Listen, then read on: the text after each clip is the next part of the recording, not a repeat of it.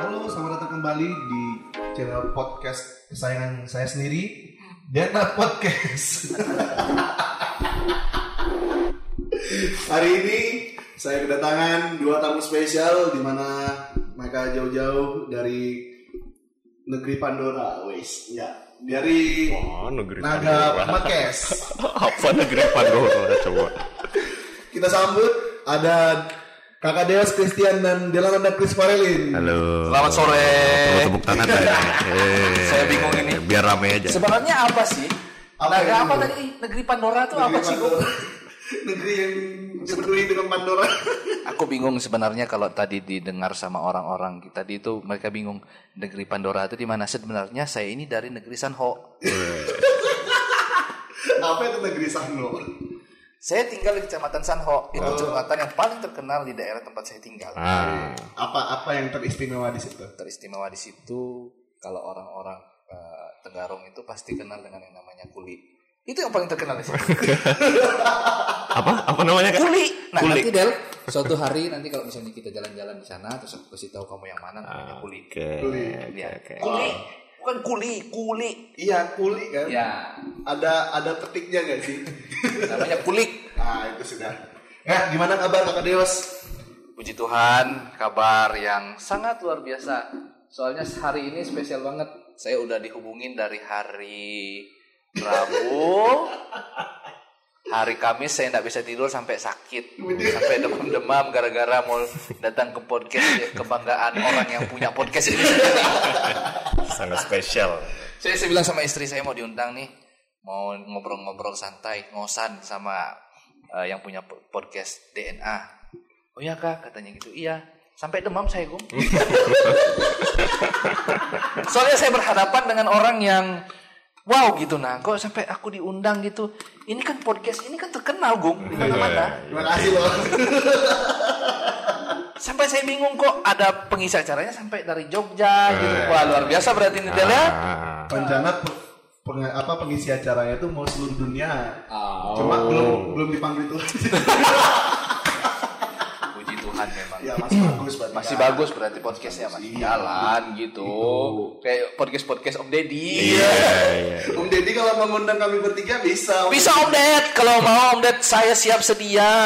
Asal akomodasi Om Deddy yang ada. Oke. Ayo Del, gimana kabarnya Del? Ya, puji Tuhan, baik. Yes. Ya, ya, ya, gini lah. Aku datang ke sini, kupikir tadi itu langsung jalan. Kena tipu sekalinya. Sekalinya setting-setting dulu. Iya, setting-setting dulu. Alah, lah, lah, lah. Kena prank gitu ya. Enggak apa-apa Del. Iya. Kita nih memang sudah berada di tempat yang tepat. Iya. Kita berada di waktu yang tepat juga. Wes. Sampai saya duduk nih pun kayak makan di warteg. Padahal bintang tamu nih ya. Jadi kita tamu padahal loh. Saya di Saking santainya gitu ya. Saking santainya di podcast ini saya senang. Seharusnya saya sudah hadir di sini sejak sedia kala memang. Berarti sebelum dijadi- dijadi- dijadikan sudah di sini ya. Seharusnya Gung. supaya uh, podcast ini bisa berjalan dengan tidak baik. kan kebanggaan sendiri katanya Iya. tadi kebanggaan saya sendiri. Iya. Jadi yang saya bangga, orang lain tidak bangga gitu. Saya sungguh sangat-sangat terkesima dengan dengan bahasa yang punya podcast ini. Nah, Sejak dia mengatakan bahwa selamat datang di podcast kebanggaan saya sendiri. Sampai saya bingung, saya diundang di sini untuk membanggakan podcastnya dia sendiri. terus terus nggak dibayar lagi ya? Udah gitu gue gak dibayar. Bukan masalah tidak dibayar nih, belum aja turun gorengan. Tapi terima kasih loh kalian berdua sudah datang jauh-jauh ya. Tidak menutup kemungkinan apakah ini lanjut. saya sih Gom secara pribadi sih eh, senang. Senang sekali bisa ngobrol-ngobrol gitu kan sama Agung sama Adel. Wah, suatu kebanggaan ini bro. Kenapa bisa dibanggain buat Saya membanggakan yang pertama, saya membanggakan saya ngobrol dengan orang yang punya podcast kebanggaannya dia sendiri, bukan kebanggaan orang. Jadi dia membanggakan, ya saya bangga gitu loh. Wah, ini suatu podcast yang membanggakan diri sendiri. Jarang kan? Jarang, jarang banget. Bahkan nggak ada gue. Gitu. Biasanya oh orang lain senang didengerin. Iya. Setelah ini, waduh orang tidak suka gitu. Ya. Yang kedua saya bangga nih. Saya saya saya bisa eh, duet bareng eh, Adele. Wah, Oh, ada apa nih? ada apa ini Del? Ada angin apa tiba-tiba kita angin apa bertemu? Tiba-tiba karena apa? Sudah sekian tahun nih tidak ketemu sama beliau. Temunya Beliau. Agung terus, apa-apa Agung terus. Tapi tidak apa-apa Gung. Ya, saking Aku, dekatnya. ini aku bangga juga sih Gung ketemu kamu terus. Eh, apa bangganya? Ya karena kamu kebanggaan. Yes. Kebanggaan diri sendiri. Iya. Aduh, tapi tapi ini ya, maksudnya kita juga jarang-jarang ketemu juga apalagi Adel kan baru balik transfer kan dari Surabaya. Ngeri. Iya, memang kita di Samarinda nih banyak anu Kayak pemain bola aja jadi transfer transfer. Pemain transfer Indo. Sekarang ditransfer ke tempat Naga Mekes bro. Iya, naga bekes. Udah naga bekes jago lagi. Oh, Jangan salah. Mama. Itu sudah nggak apa-apa. Tapi kalau disinggung-singgung nih kan Kakak Deos kan sudah eh, berumah tangga. Kalau berumah tangga itu kan pasti kita tuh memikirkan, wih setelah kita menikah nih kita harus mempunyai sesuatu gitu. Ya. Ada nggak yang sudah di sudah sudah maksudnya ada nggak yang sudah dipunyai gitu kan selama berumah tangga selain keluarga loh ya selain keluarga punya ya kan nah, mungkin nggak punya kalau nggak punya berarti belum nikah kan ya, betul kan Nah, aku nggak nikah, belum nikah juga punya keluarga. Ya, oh, iya, Kayak gimana maksudnya itu? maksudnya Ah, istilahnya teman saya itu dia sudah eh, membangun rumah baru di belakang rumah orang tuanya. Ah, itu. iya. makasih loh bantuannya Tidak apa-apa Gom. Saya selalu senang membantu orang. Jadi gini, dulu sebelum nikah, saya pikir nikah itu suatu hal yang wah senang banget gitu. Memang senang sih. Siapa sih nggak senang dapat? Saya sudah punya istri, terus kalau ada apa-apa istri yang nyiapin, makan, apalagi kan aku masalah makan kan wah luar biasa nih. Jadi sebelum aku dulu boleh tanya deh sama istriku, cuma sayang istriku lagi nggak ikut nih. Jadi waktu itu sebelum kami menikah aku bilang begini, "Nah, nanti ntar kalau kita udah nikah, kamu nggak boleh tinggal sama orang tuamu. Aku juga nggak akan bawa kamu ke orang tuaku. Kita harus punya rumah sendiri. Nah, asik kan? mantap Asik nggak? asik Jadi kami kami ya nyicil-nyicil lah cari rumah gitu kan. Nah, itu satu kebanggaan yang sekarang gitu yang sekarang masih wah nanti kalau orang tanya intinya gini kalau orang udah nanya sama kamu kamu udah nikah tinggal di mana sih? Udah nikah tinggal sama siapa sih? Gitu kan. Mesti sama orang tuamu gitu. Tapi di satu sisi juga kita punya kebanggaan tersendiri lah gitu kan. Walaupun sampai sekarang masih belum diizinin Tuhan eh, punya baby punya anak tapi ya itulah nanti mungkin eh, jadi jadi kayak pelajaran sih buat teman-teman yang udah nikah lama tapi belum punya baby sebenarnya satu kebanggaan itu kebanggaan kita gitu kan bahwa wow ini aku udah punya anak gitu. Aku udah kurang apa lagi kan kita udah punya anak punya rumah sebenarnya seperti gitu. Nanti kalian rasakan. Tapi aku ini lagi kurang satu nih. Belum punya anak gitu. Ya karena kita eh, jujur-jujuran seperti begini nanti kalian akan terjun ke tempat itu gitu. Terjun ke situ nanti kalian akan rasakan gimana sih rasanya ketemu teman-teman yang udah nikah sama nikahnya bahkan lebih terakhir dari kita nikah udah punya anak. Tapi wa- walaupun begitu saya punya kebanggaan tersendiri lah gitu loh. Bahwa mungkin mungkin Tuhan masih mau aku nih gila-gilaan dulu kayak sama Agung. Soalnya kalau sudah punya kalau sudah punya bisa eh, jadi kalau sudah punya eh, anak nanti kan masa iya sih aku datang datang terus aku bawa nanti pak pak pak pak. Gitu kan. Asik dong nanti yang ada. "Di apa sih? Gitu. betul juga ya. Ya, ya. tapi itu memang harus perlu ini sih. Hmm. memang harus apa apa disyukuri gitu kan. Memang patut kita mensyukuri segala sesuatu yang Tuhan tuh jadikan buat kita. Itu paling penting dalam kehidupan kita sekarang. Gitu nah dulu waktu aku masih belum eh, nikah ya kamu tahu sendiri kan kita sama-sama dulu gimana sih Gitu ya. waktu kalian masih waktu kita masih di gempa ya, waktu sama-sama pemuda mungkin Adel tidak begitu banyak sama kita karena memang Iya. banyaknya di luar kan Iya. kamu tahu sendiri sih tinggi. Kamu tahu sendiri sih kegilaan kita bagaimana dulu Itu gitu sih, kan.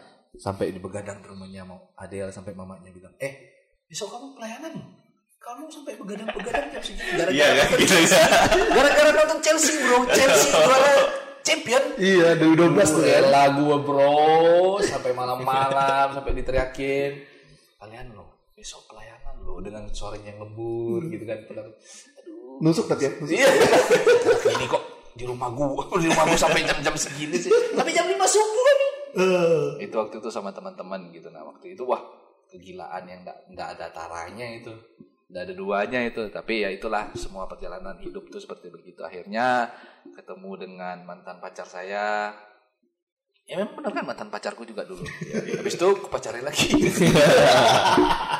Putus nyambung kah atau nggak sih? Balik-balik gitu. balik-balik aja Balik-balik aja. akhirnya putus lagi nyambung lagi akhirnya kami menikah gitu kan. menikah itulah yang namanya rumah tangga bilang temanku dulu aku ingat dia bilang membangun rumah tangga eh membang buat tangga lagi di belakang rumah bapaknya. Aku ingat sekali tuh Conley ngomong begitu. Ini kakak saya sudah bangun tangga lagi di belakang rumah tangganya bapak saya dia bilang kayak gitu kan. Iya. jadi di satu sisi sih kita banyak intinya kita banyak bersyukur apa yang kita punya apa yang ada sama kita sekarang itu kita harus syukuri. Dan jangan sampai kita buat hal itu menjadi yang hmm, jadi beban buat kita gitu kan. Nantilah ketika kalian sudah terjun ke tempat itu akan rasakan itu gimana rasanya gitu. Aku sih nggak bisa rasakan. Bilang temanku rasanya tuh kayak eh, apa ya? Kayak senang juga, iya sedih juga ada gitu nah. Nggak kayak kita sendiri dulu kan kita mau ngapain aja silahkan kan. Hmm. Kamu mau mau ke mana kek, mau buat apa kek, mau makan apa kek, itu kan senang. Tapi kalau sudah kita berumah tangga itu banyak hal yang harus kita pertimbangkan. Tapi dari itulah kita bersyukur apa yang Tuhan kasih sama kita itu kita patut bersyukur. Gila sih. Panjang ya. Sampai Adel sudah aduh apa sih? Nah, aku mikir nanti kalau ditanya ini kok kayaknya sudah ndak ndak berkesan lagi nanti ceritaku ini. Iya, itu sudah. Ada yang tenang aja. Oh, iya kan? Semua akan berkesan. Siap. Tergantung tempatnya di mana ya. Kalau sama, kalau sama podcast kebanggaan yang Bisa punya ini. podcast ini pasti berkesan. Oh, iya. Tenang, Tenang Del. Tenang. Kita itu slow. Tapi apa ya kayak kayak Adel ini kan kayak Adel kayak aku ini kan kayak Yos masih kita kan sebenarnya masih sepantaran cuma apa kayak kayak ini kita kita kan bertiga nih sepa- sepantaran cuma beda beda jenjang aja lah ya kan gitu Har- apa sih yang harus kami berdua lakukan agar kami bisa seperti kakak Des itu seperti apa? Nggak banyak sih yang harus dipersiapkan. yang pertama harus bangga dengan diri sendiri. Itu Agung sudah itu kayak. Walau eh, itu sudah itu sudah pasti. Eh, bangga dengan diri sendiri lah kan. Yang paling penting itu yang pertama sebelum kamu terjun ke dunia rumah tangga itu kamu harus punya pekerjaan. Iya. Ingat, aku pesan sama kalian dulu, temanku bilang begini. Kebanggaan dan kekuatannya laki-laki itu ada di dompet, bro. Ada di dompet. Jadi kalau misalnya kamu udah ada kerjaan, masa istrimu yang kerja? Malu dong, bro. Aduh. Gitu ya. Jadi memang sudah takdirnya laki-laki harus seperti itu. Harus. Harus kan? Karena dari sononya, karena firman Tuhan udah bilang itu, mah. Oh iya. Iya betul. Iya kan? betul, Nah, betul. nah, jadi itu yang harus dipersiapkan. Paling pertama itu eh, pekerjaan yang memadai lah. Istilahnya jangan nganggur. Bahaya kalau kamu nganggur nanti. Mm. Jadi susah kamu. Nah itu yang pertama. Yang kedua, sebisa mungkin itu eh, sebelum kalau memang sudah serius sama sama pasangan kita, tidak ada salahnya sih ketika sudah kita mulai eh, tunangan dari pacaran kan ke tunangan, habis itu kan menikah. Nanti tidak ada salahnya kalian untuk sekarang ini aku lihat kebanyakan ya anak-anak muda sekarang ini mereka mempersiapkan ke istilahnya kayak gubuk derita mereka rumah lah Ya paling tidak ada gitu. Sekarang ini apa sih nggak ada? Asal kamu tahu aja kalau kita mau cari rumah, ya kalau memang namanya cash mah, kecuali kita anak sultan bisa. Hari ini kita lihat rumahnya, besok kita ambil bayar cash kan ya, Iya. sultan bro. Nah, ya kalau kayak kita anak-anak eh, pangeran nih ya, kalau ada yang bisa-bisa dicicil, ya cicil gitu. Nggak ada salahnya sih. Jadi gini, kalau kita nanti sudah punya itu, terus kita kayak ada suatu hal yang kita kejar, nggak ada kan kita merasakan yang namanya pekerjaan itu berat, nggak ada. Jadi setiap kamu mau eh, kerja, misalnya lagi malas-malas kerjanya, waduh, ini ada rumah nih yang harus ku selesaikan dalam beberapa waktu ini gitu. Tidak ada salahnya. Jadi kita harus mikir ke depannya seperti gitu. Jadi ketika kamu sudah mulai serius sama pasanganmu, obrolin gitu nah. Gimana nih? Kita beli rumah yuk. Mulai sekarang kita misalnya KPR gitu, kredit perumahan. Tapi belum nikah boleh tuh ngomong gitu. Boleh dong, Bro. Boleh. Tapi kalau misalnya kita lagi nge-cash gitu kan, misalnya lagi kredit, misalnya anggap lagi KPR gitu kan. Hmm. Tiba-tiba pasangannya ninggalin kita kayak apa sih? Ya enggak apa-apa kan untungnya di kamu, kamu yang kreditnya. Sekali dong bayar Pak. karena sekarang, oke aku sih tahu, karena sekarang DP perumahan itu murah-murah. Ada yang ada yang tanpa DP, ada yang DP-nya cuma sejutaan, ada yang kalau kamu mau kredit perumahan yang dibuat sama Mr. Presiden itu Jokowi, Nol rumah rupiah. Jokowi, no, iya itu. Nol rupiah. Bukan nol rupiah bro, ada ada DP-nya tapi tidak banyak. Jadi bayarnya tuh bisa, lo bahkan ada bayarnya yang sampai 20-an tahun itu berapa? 900 ribu ada. 20 tahun kita kredit. Mana terasa 900 ribu sambil kamu nyicil-nyicil, kamu rumahmu kasih gede. Gitu, jadi banyak hal yang tidak masalah sih menurutku. Kalau memang itu misalnya gini, kamu laki-laki nih punya ini apa eh, pekerjaan yang bagus, terus yang kredit rumahnya kamu misalnya gitu kan, Hmm. nggak masalah, cewek mau pergi kek. Yang penting kan nanti ketika kamu dapat pacar baru, aku udah punya rumah loh, bro. Weh, itu satu kebanggaan bro. Jangan salah kamu. Tapi bahaya juga Pak. Aku udah punya rumah loh. sebelum sebelum nikah sama cewek ini nanya, oh rambutnya hilang. Iya ini habis bayar KPR. Nggak juga sih. Oh, enggak, iya. apa-apa yang penting punya rumah Hmm, yang penting kan udah punya rumah. Udah punya tuh. rumah. Ada lu udah tahu gimana, Gu. Dia udah persiapin rumah soalnya. Sorry lah bro. Eh Del, menurutmu Del, kalau kamu kan sudah lagi dalam proses maaf anu lah, kan kamu sudah dinyatakan sebagai dokter kan, apa pasti kamu juga udah mempersiapkan, oh setelah aku mungkin lulus, ini kan kamu lagi magang btw kan, iya lagi magang kan, nah Mm-mm. setelah kamu magang otomatis kamu berpikir, bukan otomatis kamu berpikir ya, tapi kamu sebelum memikirkan ke arah pernikahan nih, kamu pengen mempunyai rumah secara langsung atau ada hal lain yang pengen kamu capai gitu? Hmm, banyak sih faktornya kalau kayak gitu tuh. Coba anggapan aku selesai, ini kan nama programnya internship kan. Anggap aku selesai internship, masih banyak yang aku harus urus kayak misalnya yang dibutuhkan untuk pekerjaan tuh kayak lisensi-lisensi. Ini kalau misalnya eh, yang denger nih nggak ngerti, aku kayak bilang ACLS, ACLS sama Hiperkes itu misal, itu adalah sebuah lisensi yang dipakai eh, dokter-dokter nanti untuk ngelamar kerja. Nah itu itu TR jangan lupa kamu. iya ya benar juga STR ribet lagi ngurusnya. Maksudnya Kalau kamu ada ACLS anu dan lain sebagainya kalau dari STR mu nggak akan bisa kamu Nah, kerja ya, mah. betul juga sih. Tapi kalau STR kan ya sudah gampang lah diuruskan tinggal jalan aja Nah, yang kayak sisanya ambil lisensi itu kan memang harus dari diri sendiri gitu loh. Kamu memang kalau mau emang kalau mau kerja langsung ya harus punya lisensi itu. Nah, terus kalau habis itu belum aku masih mikir sekolah lagi. Wah, ngeri. Nah, ini Wah, semua. ini spesialis, Bro. Itu makanya aku bilang. Sudah menjauh sekali. Spesialisnya nanti spesialis, Bro. itu. Oh kalau boleh tahu spesialis apa yang kamu pengen ambil? Hmm, kalau sekarang sih Kepikiran apa gitu? urologi sih kepikiran. Bagi yang tidak tahu, Apa itu urologi? Ah, bagi yang tidak tahu, urologi adalah dunia perkencingan. Oh. Betul. Ngurus kencing sih Del? Enggak tahu lah. Jadi spesialis kencing sih Del. Apakah kamu ingin mengecek sifilis di mana-mana? Atau gimana maksudnya? Urologi kan kau bilang tadi kan soal Iya. perkencingan duniawi lah. maksudnya apa yang menarik dari itu segitu apa sampai kamu pengen ngambil itu gitu loh. Ya menarik ya. Menarik tuh karena Ada yang kencingnya bengkok atau gitu kan. enggak karena operasinya kebanyakan duduk. Oh, duduk. Oh, mageran berarti ya, mageran. Iya. Bagi yang tidak tahu saya orangnya mageran. Pakai Del, aku banget. udah tahu kok kamu dari kamu sampai SD sampai SD udah sama-sama Del. Jadi kemageranmu itu udah aku tahu. Nah itu karena mager itu. duduk bro. Jadi saking magernya itu nyari spesialis yang harus Yang- operasinya duduk. Yang banyak kan duduk harus kayak gitu. Kalau misalnya kayak bedah-bedahan biasa kan kebanyakan berdiri tuh.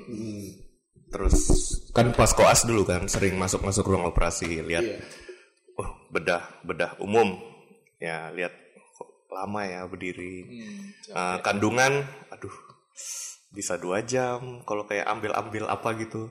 Sekalinya pas masuk urologi, loh, kok enak dokternya datang-datang langsung duduk. oh, Ada dokter nggak yang menginspirasi kamu buat ngambil itu ya sih? Nah itu dokter-dokter pas koas itu yang menginspirasi. Oh, enak banget nih sumpah nih. Ini kayaknya santai nih. Spesialis anak enak loh Del. Duduk juga. Apa? Duduk juga dia. Nggak perlu operasi-operasi kan tinggal taruh sini. Duduk. Bawa anakmu. Taruh di meja sini tinggal kamu taruh Masa stetoskopnya. dokter dia bilang bawa anakmu? Tidak mungkin kan. Itu kan secara harafiahnya. Oh, harafiah kan? Aku nggak tahu juga sih harafiah. Maksudnya secara umumnya. Masa misalnya kayak gini kan. Nanti anakku misal tua. Sini bawa sini anak muka Dios. Gitu kan. Gitu maksudnya. Jadi duduk juga kebanyakan. Iya, itu pekerjaan yang kayaknya gini-gini. Iya, gini dong. Oh, anakmu kena ini nih, jadi harus ke sini. Yes. Ya, aku dulu kan sering ke spesialis anak dulu. Aku waktu masih Masih anak-anak. masih anak-anak. Sampai dibawa ke spesialis anak. Terus, Nah, jadi makanya aku bilang tadi tuh aku juga sih bingung. Kok bisanya mau dengan urologi gitu? Dunia perkencingan. Tapi btw kalau spesialis itu nggak nggak nggak gampang, susah gitu kak Yus. Siapa bilang gampang? Susah. Susah tuh. Kalau spesialis ngambil berapa lama dia? tergantung, tergantung apa yang mau kamu ambil. Tapi rata-rata itu lima tahunan sih, yang aku tahu. Tuhan. Umurnya Adel sekarang berapa? 25. 25 kan umurmu? Dua ya? lima. Lima tahun lagi. Kalau misalnya tahun depan 30. 30. Mama. Ngurus yang kencing 5 tahun. Aduh. Aduh. Curiga nanti waktu nikah. Kenapa gue? Dicek istrinya. Duh, kan? Ya, ya, maksudnya dicek istrinya maksudnya sehat apa enggak gitu kan. Iya, iya, iya. Nggak, jangan pikiran aneh gitu. Nanti kacau nanti. Tapi memang pasti ada yang hal kayak tadi ya kamu pasti prefernya ke kuliah dulu kali ya karena kan Iya. ngambil spesialis. Mm-mm. Selain itu ada nggak sih kepikiran misalnya oh sebagai apa sebagai orang yang sudah lagi jalan ke proses itu gitu. Kamu pengen mempunyai sesuatu nggak sih gitu? Selain yang tadi itu kan memang kamu perlu gitu kan untuk Mm-mm. eh, menunjang eh, gelarmu. Ada nggak? Ya banyak lah. Pengen punya apa dulu nih? Maksudnya kayak kayak kayak barang atau? Ya terserah barang kah atau jasa. Mungkin kamu pengen buka jasa gitu. Oh, kalau barang banyak. Pengen punya mobil, pengen punya rumah kan. Tapi rumah bukan prioritasmu untuk sekarang pasti ya maksudnya nabung buat rumah pasti belum Kalau buat rumah sih kayaknya belum, soalnya ini kalau diomongin jadinya kayak ria ini jadinya. Tapi ya nggak apa-apa lah, nggak apa-apa. Ini kan podcast kebanggaan saya sendiri. Nggak apa-apa nggak bangga. Anggap anggap grup WA pribadi nih, ya, Iya, grup WA keluarga. keluarga ini WA grup pribadi ini. Bertiga aja kita. Jadi kan, jadi kan aku ini kan beasiswa kan dari dari Malinau gitu loh. Nah terus eh, otomatis kalau misalnya selesai nanti kan harus balik ke sana. Nah tapi eh, pas kayak tahun-tahun ini kan yang punya program itu kan lagi mencalonkan lagi kan. Iya. Kita Tapi inilah gak usah sebut namanya. Tapi untuk tapi untuk ke ini kan ke jenjang yang lebih tinggi kan. Nah, otomatis nggak tahu nanti program yang dia jalankan itu gimana, lanjut apa enggak. apa stop di tengah jalan. Nah, kalau misalnya stop di tengah jalan kan berarti nggak harus cari rumah di sana, bisa di mana aja gitu. Nah, jadi mungkin ada kepikiran tapi bukan jadi prioritas tapi kayaknya Nah, mungkin kalau barang yang prioritas untuk menurut untuk sekarang menurutmu apa? mobil. Mobil. Mobil apa yang kamu pengen beli? Waduh, kalau mobil apa Kok ya? sama sih Del? Apa kak? Mobil juga aku nih. Oh ya? Iya. Mobil apa? Mobil mainan?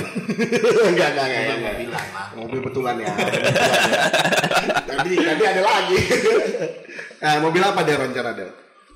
Mobil kalau kalau mau mau berfantasi bermimpi ya Siapa nggak mau yang tinggi-tinggi aja? ya siapa yang nggak mau tinggi tinggi Tinggi-tinggi aja. yang standar Pajero lah apa Oh gila kasih.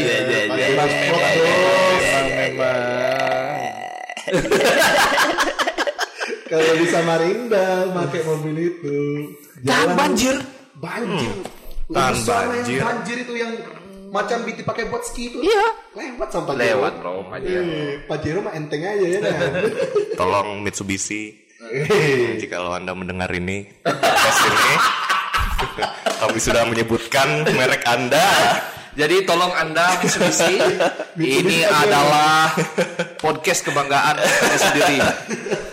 dengan sukarela kami sebut Sukarela kami menyebut merek anda. nah Dan sampai sekarang belum dibayar. Tapi memang Pajero bagus sih di Samarinda cocok aja lah. Apalagi banjir yang kayak di Sempaja. banjir Lembeswana. Bubuhan ikam tuh pang yang banjir-banjir tuh. Kena ayam. sorry sorry aja Ya wajar aja Adel kayak gitu kan karena merasakan kebanjiran yang luar binasa. Iya. Jadi mau yang tinggi-tinggi gitu. Wajar, wajar. Wajar. Wajar. Wajar aja. Kalau ini Kak Yos, kan selain rumah kan udah punya ini. Hmm. Setelah eh, di Kak- di- setelah proses Kak Yos menikah ini perlu nggak sih penunjang-penunjang selain rumah? Rumah kan perlu ya, dan segala isinya itu pasti perlu. Ada nggak hal lain yang perlu eh, dipunyai sebagai penunjang penunjang hidup Kak Dias dan keluarga kita agar apa Kak- apa agar Kak Dias itu waktu agar Kak Dias itu enak banget gitu jalanin perhidupan duniawi. Keren juga perhidupan. Sama seperti yang Adel bilang tadi itu kita secara pribadi saya memang eh, yang sampai sekarang masih saya masih usahakan, masih doakan itu ya mobil. Mobil. Karena memang secara itu kebutuhan apa? Premier sih apa sih? Ya, tergantung sisinya mana. Kalau menurut Kak Dias premier premier ya. Penting gitu nah. Hal yang Primer primer. primer sandang makan Oke. papan dan mobil Ah, iya mobil kan mobil masuk masuk. Mm, jadi itu kebutuhan primer karena itu sangat menunjang kami gitu nah. Kayak misalnya waktu ngantar istri kerja kalau hujan BC. becek nggak ada ojek Waduh. kayak cinta Lora aja. Wow. Jadi itu kita itu suatu kebutuhan yang yang primer lah istilahnya Eh, nanti nanti juga kalian makanya saya kembali saya bilang eh, kembali ke ketika kalian merasakan itu nanti waktu kalian udah nikah nanti kalian rasakan oh iya ya oh iya ya ini yang dulu dibilang sama Kak Deos karena benar gitu nah karena motor itu sekarang eh, jadi ya kalau nggak ada ya mau nggak mau ya motor gitu Hmm. karena kayak kita misalnya kita jalan jauh apalagi saya dari Tenggarong ke Samarinda itu butuh tenaga dulu baru bisa bawa motor gitu nah bukan bukan aku nggak bilang aku tua loh ya butuh tenaga gitu tenaga dalam artian eh, butuh kayak Fit gitu ya. fit lah istilahnya kalau kita bawa motor gitu kalau kita bawa mobil tuh motor. mm, kalau bawa mobil biarpun kita demam-demam atau gimana-gimana gitu kan bisa juga kita gitu nah. Heeh. karena gini kadang-kadang kadang-kadang kami butuh wah hal yang kayak kami mau pergi gitu. Harus ke sini sekarang. Jadi kalau kita punya kendaraan yang memadai kayak istilahnya kayak mobil tadi gampang aja. Tiba-tiba kita mau tiba-tiba orang telepon kamu di mana? Sudah di sini gitu. Itu penting banget. Nanti coba kalian rasakan sekarang aja lah ya Adel lagi internship di Tenggarong apa nggak capek bawa motor bolak balik Iya, Iya kan capek. kayak kamu ke luar jalan. Apa nggak capek mau sebenarnya bawa mobil motor bolak balik? Capek, capek. Coba kamu bawa mobil. Ah, sambil tidur tidur pun bisa. Waduh. Bahaya kalau, dong. kalau di sendiri. Iya, supir, supir. Iya, supir, ya. Gitu nah. Tapi untuk supir tuh sih, supir pribadi sih enggak sih. Untuk sementara ini biarlah kita jadi supir supir kita sendiri gitu. Jadi kebanggaan gitu. Ini jadi kebanggaan saya sendiri. Gitu. jadi ini jadi inspirasi saya ketika nanti mungkin suatu hal orang tanya, apa yang kamu banggakan dari kamu ini? Ya bangga dengan saya sendiri gitu. Iya. Kayak podcast kebanggaan orang yang punya juga. Satu hal yang saya petik dari sini itu kebanggaan saya. Eh, terima kasih loh. Dari awal sudah sangat menginspirasi. Oh, sangat menginspirasi deh. Saking inspirasi tidak ada Gak ada lagi hasilnya gitu. Tidak ada hasilnya. Sampai-sampai Cuma inspirasi aja. sampai-sampai aku download loh ini. Waduh. Spotify. Aduh, Demi-demi. demi-demi nih, Gung. Hmm, demi-demi masuk podcast. Supaya nanti aku tunjukin gitu. Ya. Weis. Nanti kan kalau misalnya Insta story kan, ada fotoku. Eh, iya. Del, Apa? Apa? Apa? Hmm, Panggil nama apa? nah, kalau misalnya Del, Mm-mm. tempat yang kamu pengen buat tinggal tuh di mana? Maksudnya untuk stay lama banget gitu. Setelah menikah, di mana rencana? Stay lama banget ya. Iya, lama banget. Sebenarnya kalau impian buat stay lama itu dari dulu loh ya. Maksudnya maksudnya kayak ngomong-ngomong ngomong-ngomong ngasal doang sama teman-teman kayak gitu kayak ih pengen punya rumah di sini, di sini, di sini. Iya. Sebenarnya tuh di daerah pegunungan sih enak. Kenapa di gunung? Pulang kampung deh. Kelayan. Kalian lagi. Ini kemarin banyak gunungnya kan, dataran tinggi kan, dataran tinggi kan. Uh, ngeri. Makanya kalau di pegunungan, bikin villa kamu. Tapi akses ke sana pak, susah pak. Hei, zaman kalian nanti bukan begini lagi, bro. Eh, Kan kita satu generasi kan. Ih, zaman kita. Yes, zaman, Zaman kita, kita, ya. memang susah sih. Maksudku nanti kan ke depannya ke sana itu jalannya akan baik. Ya amin ya. Nah itu maksudnya kayak gitu tinggal di daerah yang tidak terlalu kumuh, yang masih kayak sejuk-sejuk gitu areanya, terus aksesnya ke sana gampang, terus mau ke mana-mana tuh juga gampang. Kalau contoh konkretnya di mana ya? Kayak di Oh, dia bilang Malang karena dia sudah. Aku udah tahu, bro. Di Malang kan ya? enggak, enggak, enggak, enggak di Malang. Di Malang kumuh nggak kumuh kan pasti di Malang. Malang. Hmm, Malang enggak juga sih kalau di tengah-tengah ke pinggir tuh enggak terlalu. Yang bikin pengen kayak gitu tuh dulu waktu jalan ke Lembang. Oh Lembang Jawa Lembang. Barat ya sih. Hmm, Bandung ke atas itu. Nah, itu yang bikin ih kok kayaknya enak ya tinggal di sini. Dingin ya. Heeh, sama kayak misal jalan-jalan kalau kayak mau naik gunung gitu, kalau main naik gunung kan mesti lewat desa-desanya tuh. Wah, Ini enak juga nih tinggal-tinggal daerah sini. Lembang. Lembang Lembang. Lembang. Jawa itu tengah lagi Jawa Barat situ.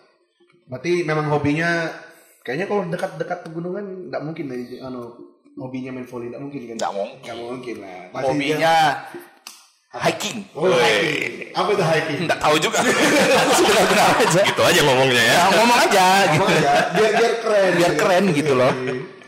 Tapi lo biasa tinggal di pegunungan pasti orangnya suka mendaki, gitu mendaki gunung gitu kan. Apakah kamu termasuk seperti itu dan? Oh, ya jelas.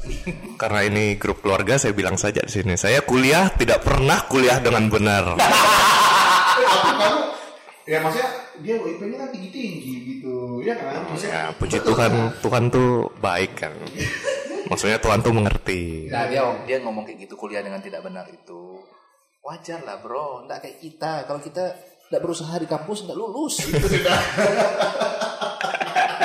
Tapi bener beda loh, maksudnya padahal kan lulusnya untuk ukuran dokter cepet banget. Waduh, kan lulus berapa tahun? ini berapa? Nggak tahu, nggak ingat aku. Eh, sombongnya saking saking cepatnya itu Saking lupa cepatnya ya. gitu nah. Saking cepatnya lupa gitu kan. Tapi memang keren gitu. Memang aku aja bangga dengan dia. Waduh, Kita bangga dengan diri sendiri. Enggak bangga aku. seandainya yang Eh, ngomong bayangin, bayangin dulu pertama aku sampai di Samarinda 2009. Masih kecil-kecil. kadang mamanya, anu, Yos jemput dulu Adel kadang. Cuma apa SMP kayak itu kak? SMP. Oh iya 2009, oh iya benar kelas 2009 tiga ke ya. SMP ya. Habis itu Yos jemput dulu Ibet sama Ibet paling sering tuh sering jemput. Aku tahu dulu gitu nah Eh, kok anak ini beda sendiri gitu. Akhirnya dia tiba-tiba mamanya bilang Adel mau kuliah di sekolah di Malang Hah? Ngapain aku sampai gitu kan rupanya memang sesuatu hal yang tidak bisa kita duga-duga bro. Wes, apakah itu yang sesuatu yang tidak diduga itu? Silakan. begitu dia selesai eh cepat juga kok lumayan Iya, cepat. berapa dari empat empat tahun setengah Hmm, empat kayaknya. nah kan Kayaknya sih empat. empat kan Empat. tapi jangan tanya aku berapa lama selesai Si si Adil waktu lulus kuliah aku lagi ngerjain skripsi. Baru ngambil skripsi. nah Dia dia sudah mau lulus kuliah udah lulus tuh. Dia sudah mau lulus, ku tanya mamanya, Adel ngapain sekarang mak? Aku bilang kayak gitu. Lagi skripsian. Aku baru wisuda. Udah berapa tahun? Sudah. Aku baru wisuda bro. Lagi skripsi kan? Skripsi. Tuh kan. Susah. Tapi memang jalan hidup orang tuh beda-beda. Beda-beda. Beda-beda. Itu makanya gini. Suatu orang bilang garis tangannya beda gitu. Nah, Apa definisinya beruntung? Beruntung ya orang dapat kesempatan kan? Ya, beruntung definisinya apa dulu bu? Enggak tahu. Nah kan, saking kamu nggak tahu itu namanya ber- definisinya beruntung itu kan, itulah dia beruntung. gitu nah. Jadi dia ke satu tempat itu pasti beruntung gitu nah. Dia ke mana pun dia pasti beruntung. Iya iya iya. Eh, kayak temanku pernah cerita gini, lagi nggak ada duit nih katanya, minta duit sama orang tua. Dia datang ke ATM dikirim sekitar berapa ya? 200 ribu kah? Iseng-iseng dimasukinya 500 ribu keluar duitnya. Padahal dia kirim dikirim sama mamanya 200 ribu. Udah dicek. Udah iseng-iseng masukin. Gue bilang kamu kok berani sih iseng-iseng gitu gitu. Ya siapa tahu iseng-iseng berhadiah katanya. Dimasukin 500 ribu sambil di dada-dadanya di Beruntung ya, beruntung. di dada-dadainnya gini di, di kameranya. 100 ribu bro padahal dikirim cuma 200 ribu. nah itu definisinya beruntung. Emang Banyak, banyak ada beberapa orang yang memang definisi mereka tuh beruntung dalam hidupnya tuh kayak mudah banget gitu nah. ada yang susah gitu. Ya, nih, contohnya kuliah aku sampai ah, gak usah. Gak ditanya ya. Kasihan kalian nanti. Gak ada hasilnya kalau kalian tanya aku kuliah berapa lama gak ada hasilnya. Saking nggak ada hasilnya bingung juga gitu. Gitu loh. Ya, tapi kan memang itu sudah kan ya hidup orang tuh beda-beda. Apa yang kita kerjakan orang di hari ini belum tentu kita dapat dengan yang bisa aja yang lain. Ya. Nah kembali lagi untuk Adel. Mm-mm. Dari kau kan beda dengan kita nih kan Kak Yos kan. Uh, Apanya yang beda? Nah maksudnya kau kan sudah mengelang buan lebih dulu daripada kita berdua kan. Kak Yos kan ke Samarinda pas kuliah. Kuliah. Kuliah. Aku keluar ke Jogja pas kuliah. Kau kan mengelang buana dari SMA ya kan. Hmm. Ada nggak yang membedakan waktu ketika kamu di Samarinda dengan kamu di luar sana ada nggak? Maksudnya yang kamu bawa ke sini gitu, ya aku jadi lebih bisa bisa bergaul gitu. Misalnya kamu pendiam gitu kan, ada nggak yang bisa kamu ini? Hmm, oh ada. Nah itu ngomong kan Kak Dia Kak Kak Dia sendiri tahu lah, bukan maksudnya jarang jarang cuap-cuap kan. Coba kita tanya Del dari mana? Jalan. Sudah makan? Sudah. Terus tuh masuk kamar gue bilang, Mak ini anakmu terbuat dari apa sih? Nah itu dulu bahkan Malu banget loh ngomong sama orang tuh sampai gitu nah. Jawab seperlunya. Nah makanya aku kaget ketika dia sudah pulang dari Dempo kemarin itu. Gila aku bilang Adel sekarang udah berani ngomong cerita-cerita gitu nah. Nah itu maksudnya bahkan mamaku dulu ngomong tuh Adel tuh kalau di rumah ngomong tuh cuma lima. Kalau nggak iya, enggak, hmm, apa, sama apa gitu. Pokoknya lima itu aja yang di rumah tuh. Bahkan ngomong ke mama, ke bapak tuh kayak gitu. Kosa katamu lima Ah, ya. kosakata tuh. Di program di rumah lima. Di setting gitu ya. Kayak komputer gitu. Nah itu terus kalau kamu tanya ada yang bisa kamu bawa dari maksudnya fungsi apa? Eh, kayak gunanya kamu keluar tuh apa Iya, sih? Nah, kalau kayak menurutku sih gunanya kamu keluar itu kamu bisa ketemu dengan banyak orang dengan berbagai macam latar belakang nama karakter. Nah dari situ kamu bisa bisa belajar banyak. Heeh. Kamu bisa belajar banyak dan menurutku otomatis kamu juga eh, semakin dilatih untuk bisa mengadaptasikan diri gitu loh. Ya, nah, harus bisa kan speak harus up juga otomatis gitu kan ya. harus bisa daripada kamu udah punya teman di sana. Tapi di sana teman banyak nggak? Hmm, menurutmu? itu sudah yang kita pengen tahu tuh. Tapi ya maksudnya kan dia lebih cepat dari kita gitu loh Kak Yos. Kita kan kuliah dulu baru bisa keluar gitu kan. Hmm. Nah, kalau kayak Kak Yos, Kak Yos kan kalau Adel kan kasusnya kau eh, Samarinda kota kan, Samarinda kota dari kota ke kota gitu kan. Pasti itu sudah yang bisa dibawa. Kalau Kak Yos, Kak Yos kan dari dari anu lah ibaratnya dari dari mana bilang gitu. Bagusnya bilang dari mana Kak Yos? Bilang aja dari kampung kenapa sih? Saya enak bilangnya Pak. maksudnya, maksudnya dari desa ke kota lah, ya kan? Apa sih yang bisa dibawa? Sebenarnya banyak hal. Memang sih dari dulu eh, aku ini orangnya tidak bisa diam aktif gitu. Sampai di sini lebih Sampai bisa diam. lebih lebih tidak bisa diam gitu nah. ya. Jadi yang hal-hal yang positif yang ku bawa dari sini tuh kayak keberanianku dalam berkomunikasi eh, terus eh, apa keberanian dalam mengambil keputusan itu karena kulihat kan karena nggak ada yang yang bisa membawa diriku selain diriku sendiri gitu nah. Ah, Ya, terus yang paling penting tuh keberanian ngomong di depan umum. Dulu aku orangnya pemalu juga sih, pemalu ya.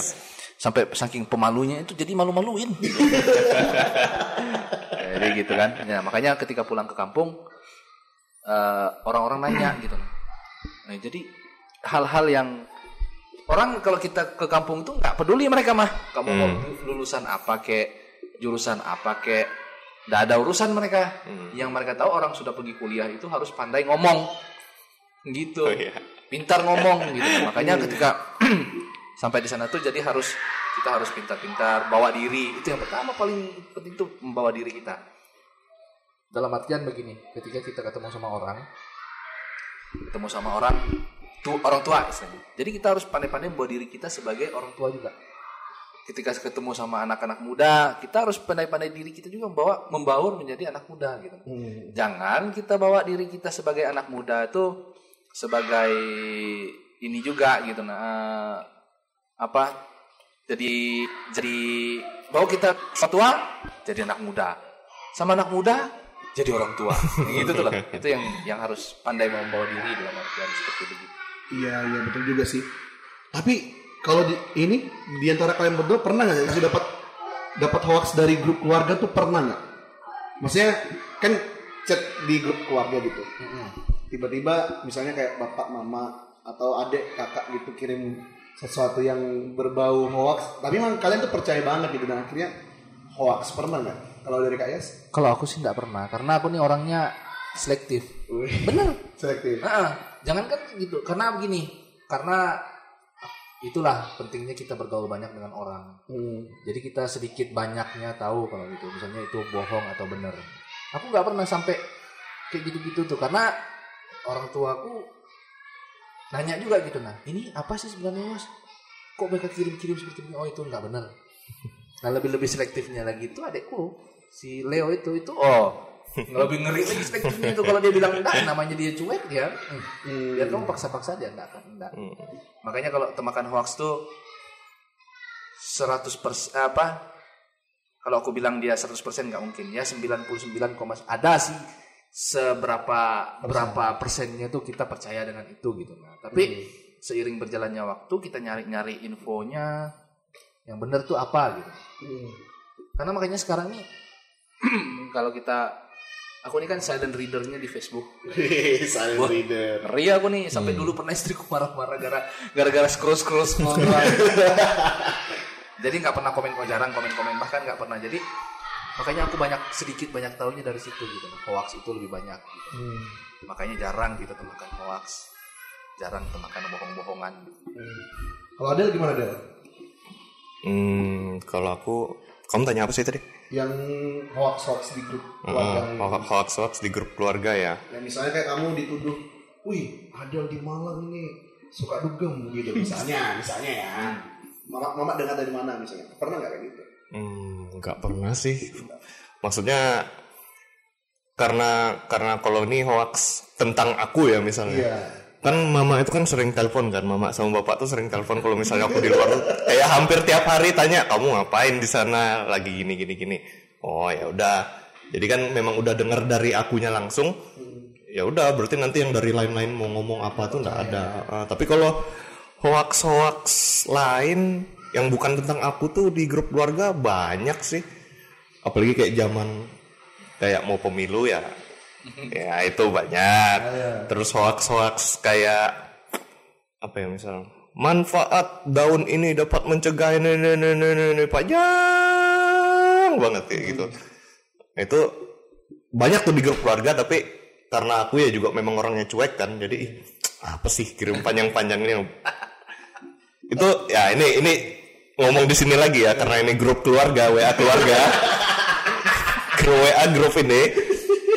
Jadi aku paling sering nge-clear eh nge-achieve nge-achieve grup keluarga. Jadi kayak ada notif notif notif muncul langsung. Chief chief buang gitu loh. Heeh, jadi memang cuek. Jadi kalau kayak grup ngobrol apa tuh aku nggak tahu. Oh. Tapi pas udah dibuka, wih ini terjadi heboh lagi ya. Heboh ya. heboh heboh heboh apa sih buka sekali scroll sampai bawah Oh udah gitu. buang lagi Baik kamu begitu. Kalau aku karena itu apa ku kebanyakan ku, ku ini grup-grup itu tuh ku silent gitu. Heeh. Nanti ketika, ketika banyak-banyak gitu kan. Kalau di iPhone kan tinggal diedit. Terus klik edit, baca semua selesai. Aku nggak mau lihat notif yang banyak-banyak. iya. Kalau bisa tuh yang uh, Instastory itu ku baca sampai habis. ku lihat sampai habis. Kurang kerjaan kan. Itu sudah. Karena aku malas liatnya notifnya banyak-banyak ya gitu. itulah Apalagi sudah yang bertitik-titik-titik gitu. Kayak mesin jahit tuh. Sinjaki. tau lah pengaruh umur apa gimana ya Nah makanya aku tuh senang dengan dengan statementnya dia tadi tuh lebih banyak dia nggak achieve grup gitu kan. Bener sih dari sisi dari sisi anunya Berarti di notice juga sama dia sebenarnya. iya di notice juga cuman males gitu nah. Masa, Kenapa ndak di silent aja gitu grupnya? Maksudnya aku aku juga nge silent grup gitu kan banyak grup-grup hoax gitu. bukan maksudnya bukan grup-grup hoax, grupnya nyata gitu kan. Isinya kayak Adel bilang kan, manfaat daun ini ini, ini untuk Adel Ah, apa sih ini? Tapi ngikutin gitu. Tapi dibaca gitu ya. Baca gitu. Kalau kamu kamu masih lumayan baca. Kalau aku enggak. Ya sudah ku edit, tret, baca semua. Enggak kita tuh tahu, kita tuh kita kan tahu ini hoax nih. Tapi kita ngikutin sampai seberapa orang yang ngikut tahu ini tuh hoax gitu. Padahal ini bener gitu loh. Maksudnya Ngikutin lagi. ngikutin aja gitu kan. Wih, heboh nih. Iya bener-bener. Oh, apa? Baru tuh kan ada ini. Pernah nggak sih dengar eh, ini yang gelang yang bisa nyembuhin covid?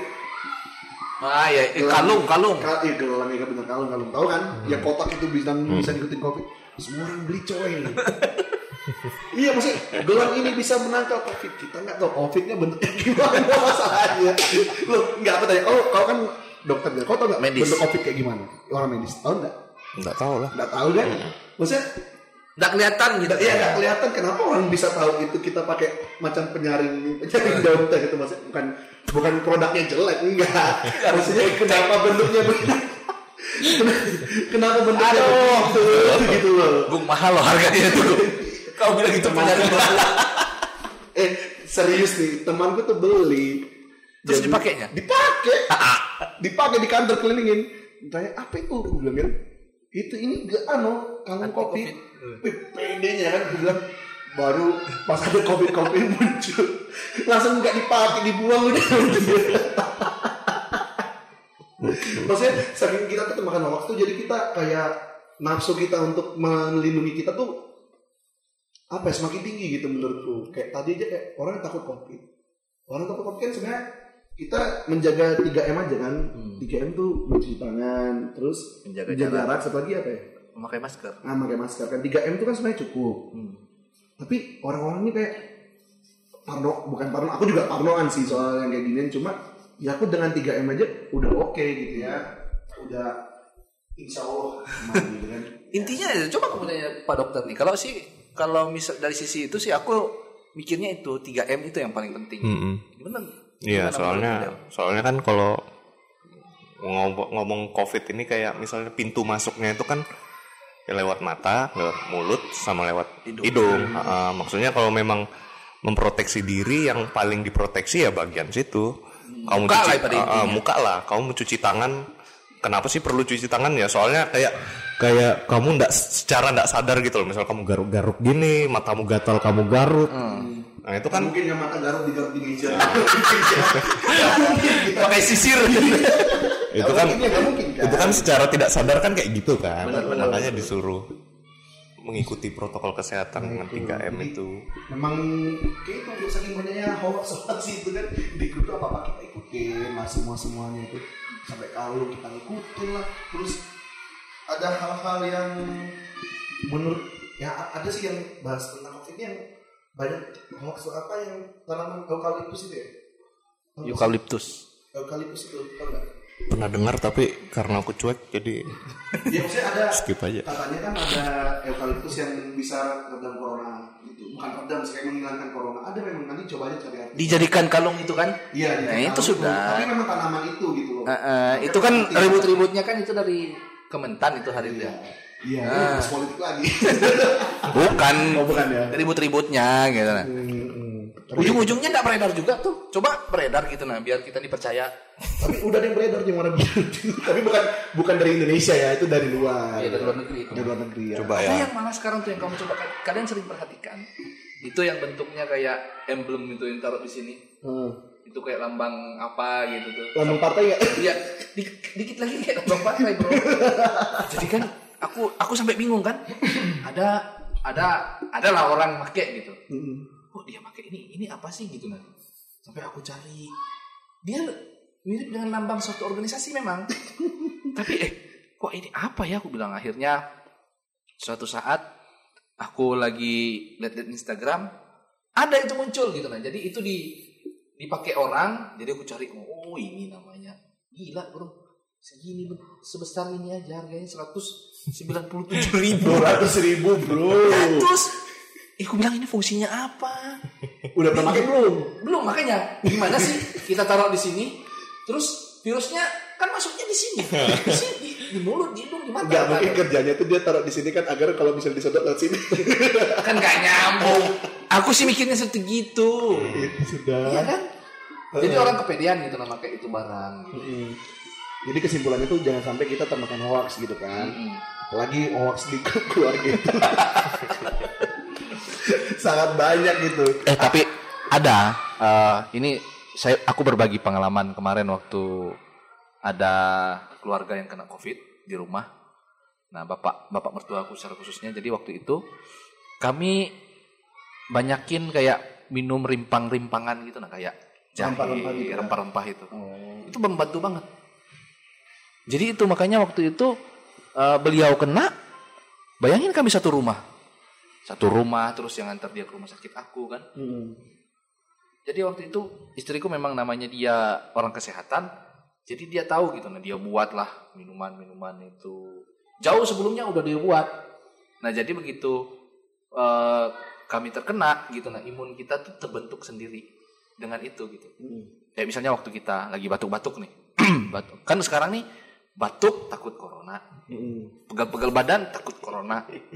Nah, hi- hilang penciuman takut corona, Dompet kosong. dompet kosong juga takut corona. ya makanya itu kan. Jadi dibuatlah itu. Memang benar gitu nah, membantu sangat membantu gitu nah. Ya, tapi tidak bisa bantu juga kalau dompet kita itu kena corona. Imbasnya, imbas I- corona. iya dong. Nah, imbasnya itu ke dompet kita kita beli-beli rimpang-rimpangan. Memang itu ya, COVID itu berbahaya, tapi jangan mudah termakan hoax soal COVID gitu. ya. berbahaya banget. Berbahaya. Yang lebih bahaya tuh orang yang nggak percaya dengan Covid. Hmm. Itu yang bahaya banget. Apalagi yang dijemput. bahaya banget.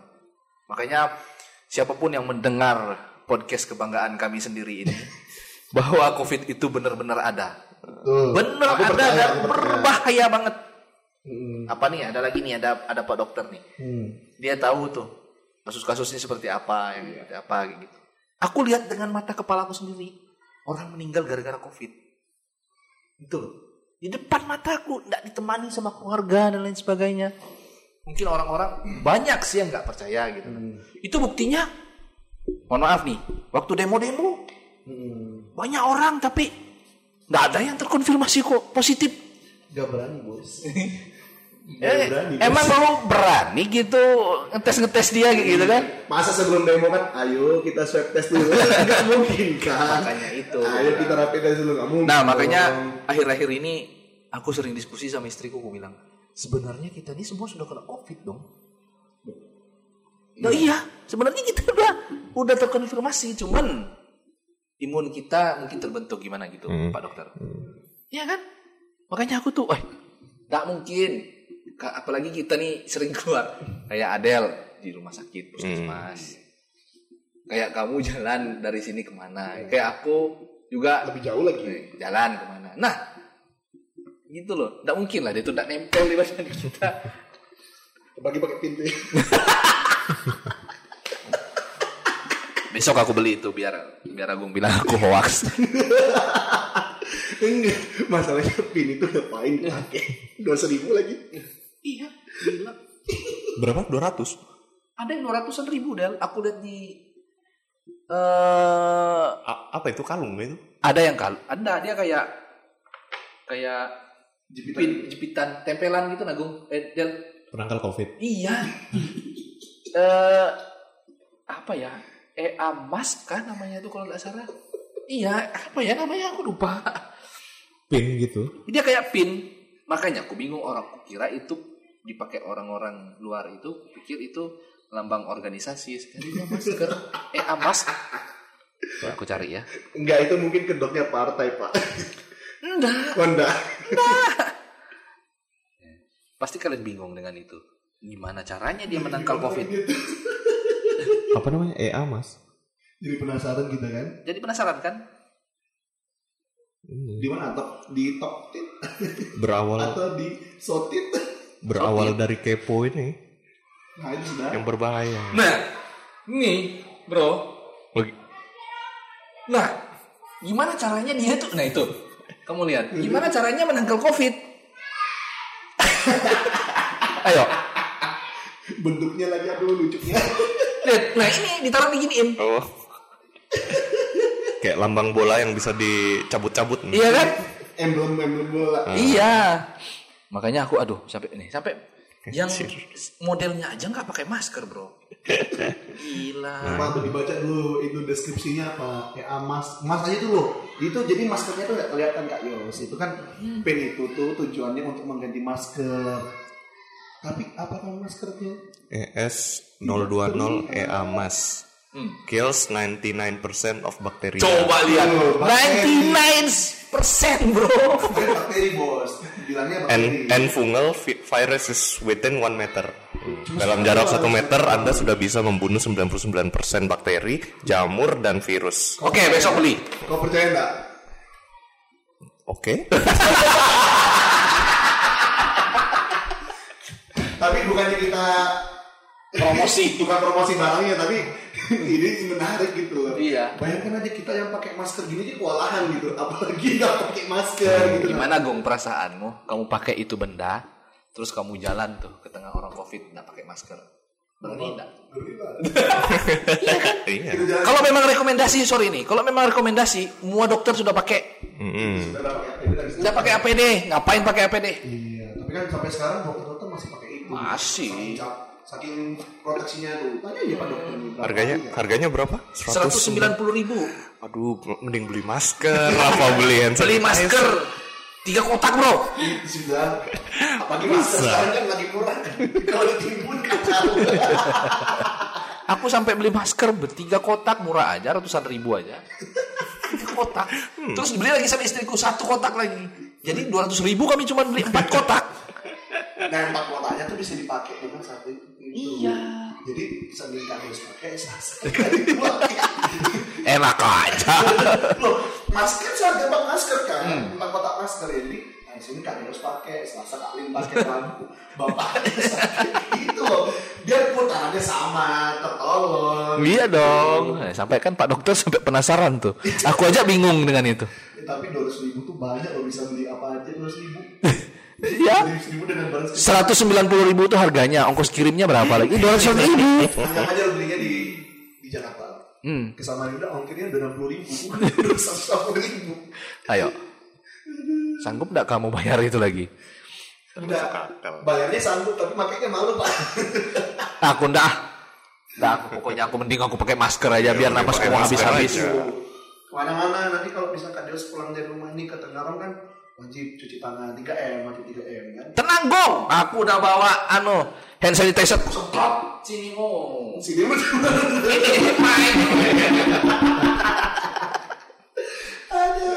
ini ini sudah kalau grup WhatsApp. Ya, memang. Aku sih kasihan aja sih gitu nah. Kenapa sampai ada yang percaya dengan itu dan lain sebagainya. Aduh, dunia ini penuh dengan Hah? Apa-apa sih, itu tergantung pribadi kita aja. Kalau kita mau percaya ya percaya. Kalau nggak percaya ya ya monggo gitu kan. Tapi dia menurutmu, kau kan dokter nih. Sebagai tapi menurut ini persepsimu ya, sebagai bukan dokter, boleh nggak kita nongki? Sebagai bukan dokter. Iya. Ya. Oh, maksudku sebagai anak muda biasa gitu. Iya. Terlepas terlepas dari pekerjaanmu Iya. sebagai Boleh nggak sih kita nongki gitu? Boleh lah, kenapa enggak? Nah soalnya kan di sini kan kayak ada pembatasan jam-jam nongkrong gitu. Tapi mau nongkrong, nongkrong aja gitu kan maksudnya. Maksudnya kayak tidak peduli. Corona nggak ada harga Corona dirinya. ada harganya gitu. Padahal kau tahu sendiri kan di corona di corona lagi maksudnya di Samarinda maupun di Indonesia tuh kan tingkat penyebaran corona kan tinggi. Maksudnya tingkat orang yang terjangkit tuh tinggi gitu. Tapi sih kita nongkrong? Sebagai Nah, muda lah, jadi jadi jadi itu kayak gini. Kan semakin berkembang zaman tuh kan harusnya pemikiran tuh juga harus semakin maju. Nah, kalau misalnya kayak corona kayak gini, kalau aku loh ya, aku sekarang lebih prefer itu pilih ke kafe yang sepi, walaupun walaupun ah, nongkrong sendiri atau ya mentok sama Agung atau ya sama-sama itu. Ya, pokoknya tuh kalau sudah ngeliat, oh ini rame nih, skip deh, skip deh kayak gitu loh.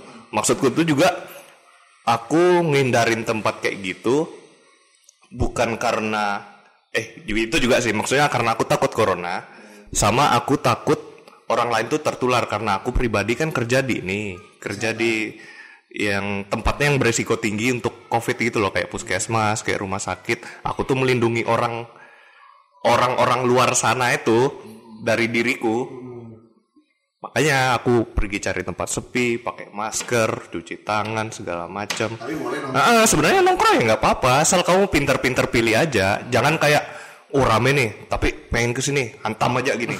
Nah itu ya nggak bisa kayak gitu bos. Enggak, kan ada aja yang maksud gue rame nih kita nggak punya tempat, nggak punya pilihan lagi gitu kan misalnya.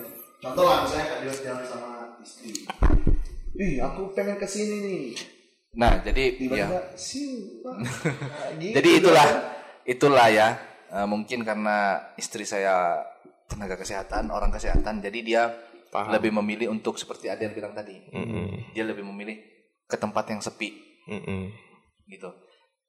Kalau kayak di tempat kami, khususnya di Tenggarong tuh, tempat nongkrong anak muda tuh rame sekali. Hari-hari. Coba deh Di mana tuh, keliling. Di mana? Aku aku kemarin ramenya tuh di pasar seni itu. Nah, tuh. Pasar seni ya. Ini itu salah satunya. Coba lihat. Tapi Dios waktu nongkrong di Tenggarong, kafe mana yang paling enak buat dikunjungi? Eh, secara keseluruhannya sih enak aja sih. secara keseluruhan. Yang penting sekarang tuh pertanyaannya dompet kita nggak kena corona. Banyak tempat nongkrong, tapi yang rekomendasi kalau memang kayak itu seperti bilang ada kalau rekomendasi ada di tepian itu. Ada yang di Benaung itu. Tepian, tepian mana nih kak? Tepian Timbau ada namanya Benaung. Benaung. Mm-mm. Hmm. Nah, di situ di- dia sebelum eh, jembatan Reperpo yang nyebrang ke Pulau, Pulau Kumala ada di sebelah kiri. Ruke tuh, Ruke juga nggak? Ruko juga bagus. Kan itu kan terbuka. Hmm. Itu juga bagus. Tapi aku lebih lebih senangnya tuh di Kawa ada namanya Kawa Coffee. Kecil aja sih tempatnya di situ enak kopinya. Rame nggak?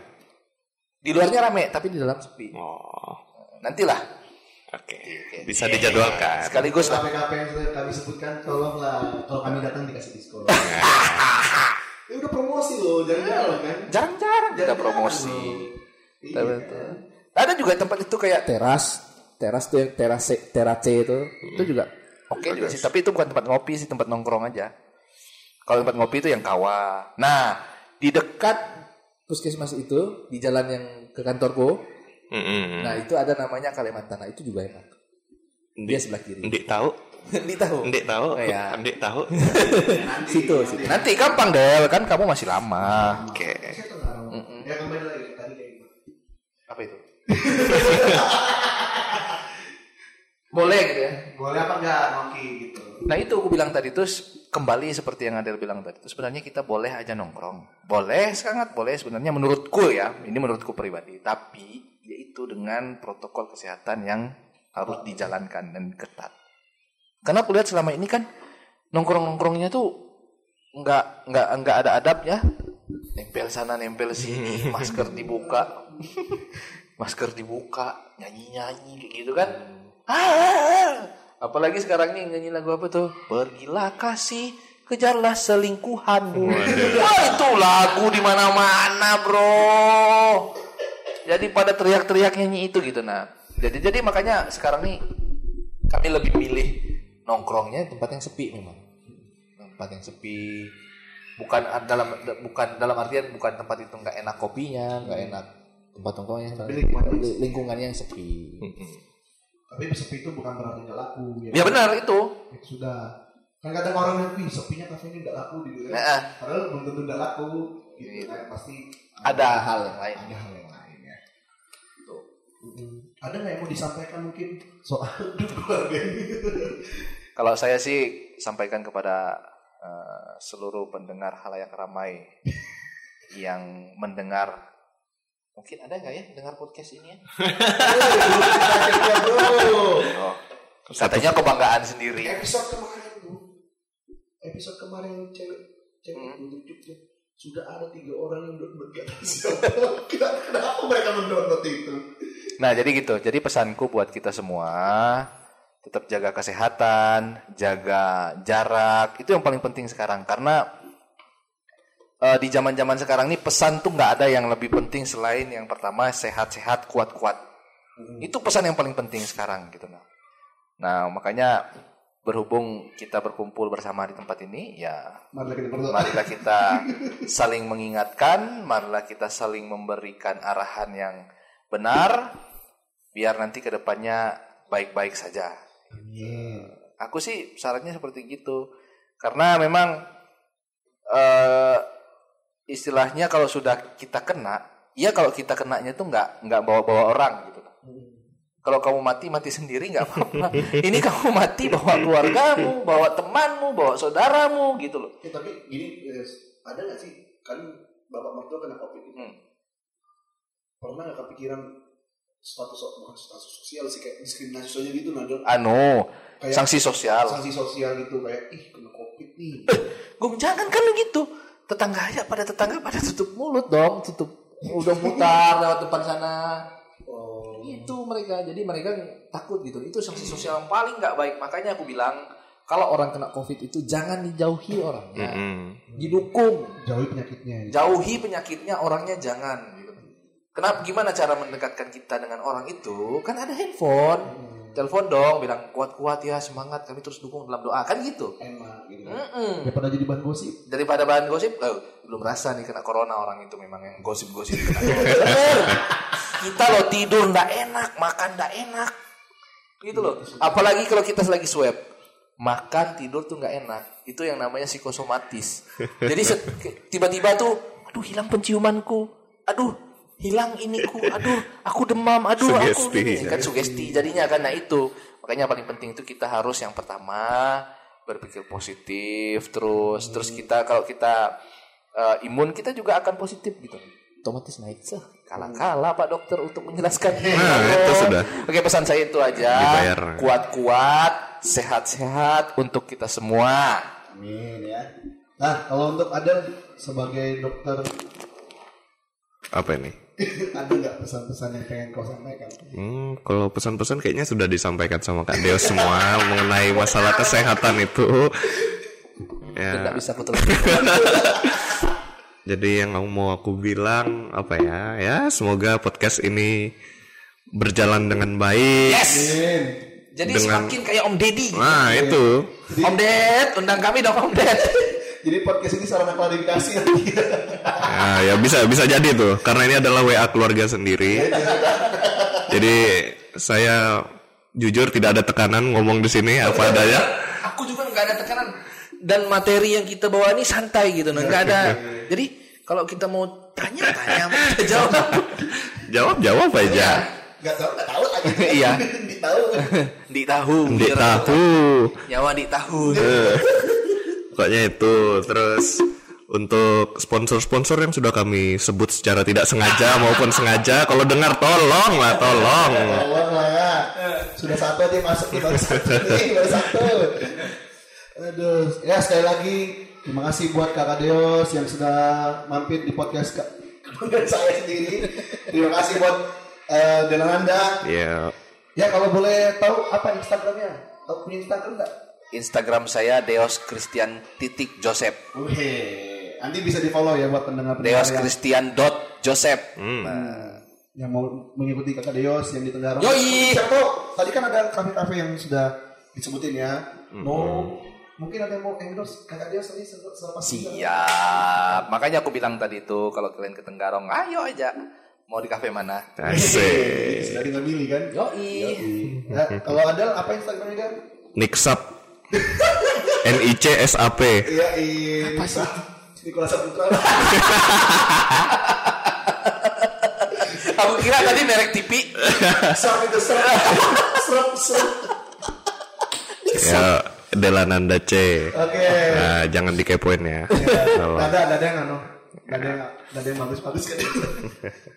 Oke. Tuh postingannya kalau di Instagram aku aku kadang bingung. Ini orang ini kadang bilang goodbye. Asik. Oh, gila gitu nah. Asik. Terus ada aja yang komen. Orang yang komen ini waras. Udah lagi galau kan? Udah waktu galau, tulisannya komen temannya HBD HBD. Aku bingung, apa sih maksudnya gitu? Aku bilang Adel ini memang sudah waktunya mencari jati diri. Ya terima kasih semuanya sampai bertemu di podcast episode berikutnya. Bye bye semua. bye bye